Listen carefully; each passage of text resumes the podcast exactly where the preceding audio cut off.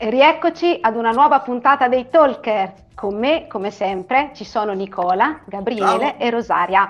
Ciao. Ciao. Siamo pronti a conoscere l'ospite di questa sera, voce ufficiale di Radio Italia. Diamo il benvenuto, anzi la benvenuta a Daniela Cappelletti. Ciao ragazzi, grazie mille, mi fa molto piacere essere con voi. Allora cominci da me, Daniela. Molto bene. E cominci, sì, chi ben comincia è già a metà dell'opera. No? Che paura, va bene. No, non avere paura, vai tranquilla.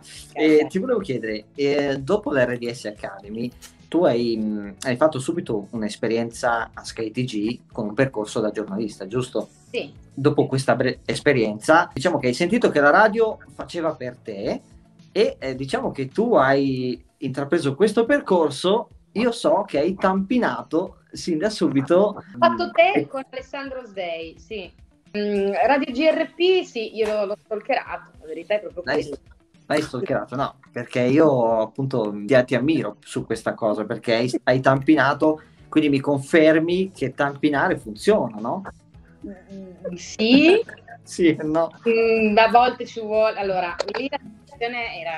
Io ho fatto la prima edizione dell'RDS Academy. La prima edizione soprattutto ha avuto un grande riscontro, soprattutto per gli addetti ai lavori, che erano molto curiosi di vedere questa edizione perché era la prima in assoluto al mondo, proprio il primo programma al mondo sulla radio, cioè che apriva proprio le porte del mondo della radio, un mondo che credo fino a quel momento essere stato piuttosto statico, cioè c'erano i senatori, c'erano soltanto quelli grossi, c'è un po' una generazione mancante secondo me, che è quella di persone che adesso hanno 45 anni più o meno, ok? Quelli che hanno più o meno 10 anni. Non proprio mancante però che aveva meno partecipanti, meno speaker a conti fatti. RDS Academy ha avuto il pregio di aprire un po' il mondo della radio. A cascata tutte le altre radio dopo hanno fatto delle piccole aperture fino ad avere un vero ricambio generazionale che è una cosa che sta succedendo in questo momento, no? Siccome gli addetti ai lavori erano molto curiosi, tutti l'avevano guardata a RDS Academy, quindi col fatto che è vero che io l'ho stalkerato, però lui mi conosceva. Ti conoscevo. C'era tutta questa cosa che mi ha molto aiutata, perché stalkerare a casaccio è un rischio, eh? È stato un rischio anche quello che mi sono presa io, cioè stalkerato. Diciamo che gli ho mandato un po' di demo, calcolate che io non avevo mai fatto la radio prima, quindi la prima volta che ho parlato in un microfono è stato al provino di RDS Academy nell'auditorium, è stata una roba. Pensa te. Surreale, ragazzi, cioè, pazzesco. Mi surreava tutto, la voce, le gambe, non ci stavo dentro. Non so come ho fatto a parlare, ve lo dico. Qualcosa è uscito fuori, poi è andata come è andata.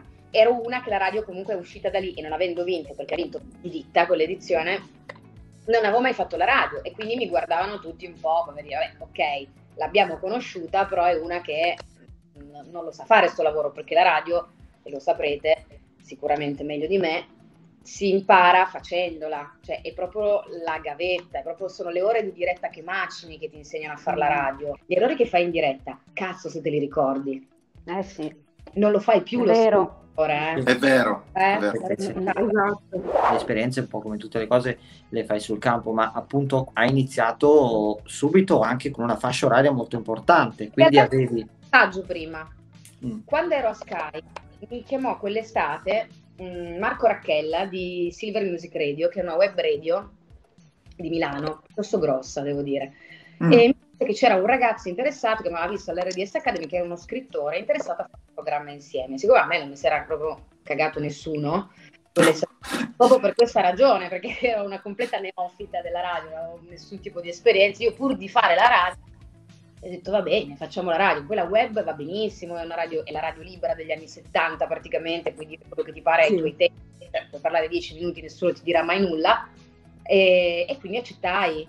Facevo di giorno Sky e poi mi pare una sera a settimana, siccome stavo a Roma per Sky e questo ragazzo che trasmettevo sulla web era di Civitavecchia, una sera a settimana finite le mie 8-10 ore a Sky, prendevo la mia mattina, facevo 90 km a nord di Roma, per andare a fare questa 3 ore di radio e poi tornavo alle 2, alle 3 del mattino quando avevo finito, per non perdere quello che avevo imparato in quei mesi all'Academy. Quindi gli ho mandato una demo al buon Alessandro Sdei, che è l'editore di produttore di GRP, mandandogli delle cose che avevo registrato a RDS, le uniche che avevo, e poi andai a registrare un'unica demo, l'unica demo che ho registrato nella vita, seriamente, in uno studio di registrazione, a Garbatella, su consiglio di amici che avevo conosciuto a Roma, nello studio di registrazione di un ragazzo che adesso è un produttore, all'epoca produceva già, ma adesso è molto noto, che si chiama Catu, e questa cosa mi fa sempre molto ridere, perché a volte magari capita di scriversi, ma ti ricordi quella volta, che è capitato negli anni, e l'unico provino me l'ha registrato lui, e l'ho mandato. Sdei stava decidendo tra me e un'altra persona, una persona che aveva 20 anni di radio, un speaker storico di Radio Monte Carlo, che ovviamente non stava trasmettendo, e ho detto ciao, ma non posso competere, ma come cazzo posso competere io con questo? Ma poi tanto siamo diventati un fenomeno, uno bravissimo. E allora per convincerlo lui mi disse, mi serve ancora altro materiale, mandami qualcosa che puoi. Erano le 11 di sera, mezzanotte, io registrai con le note del telefono, gli audio, quelli dell'iPhone, dei talk a casaccio, ragazzi, e glieli inviai alla sera a mezzanotte. Penso te. Sì, ma disperata, no?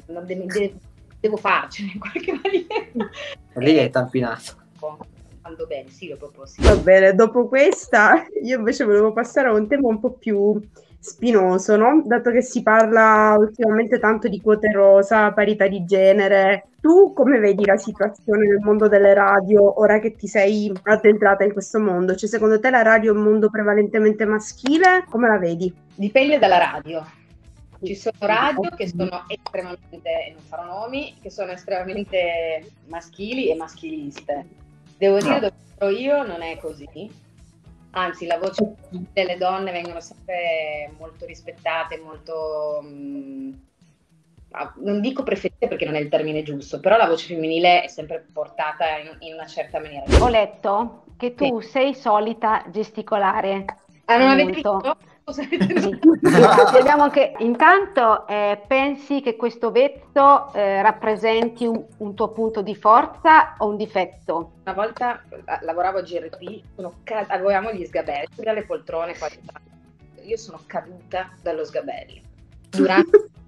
È successo veramente, io ero in onda con Elisa, una mia amica, eravamo una coppia femminile, e non riusciva più ad andare avanti, è stata una scena proprio caduta, poi erano sgabelli alti.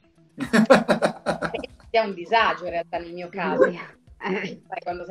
Però io sono fatta così, che devo fare? Non è che lo posso evitare meno. Io credo che se ci sono persone come me che gesticolano molto, devono semplicemente saperlo gestire. Non è né un pregio né un difetto. Daniela, io la tocco pianissimo. Immagino, vai. Capito, vai. È una domanda che sembra leggera, ma in realtà poi rispondi quello che vuoi rispondere, ecco. Non voglio che tu riveli cose particolarmente private del tuo lavoro, ma è così scontato andare d'accordo con i colleghi di conduzione?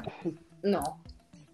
No, è una delle cose difficilissime, è la cosa più difficile della conduzione a due. Io ho avuto grossi problemi con un collega, detta proprio fuori dai denti. Ne hai avuti?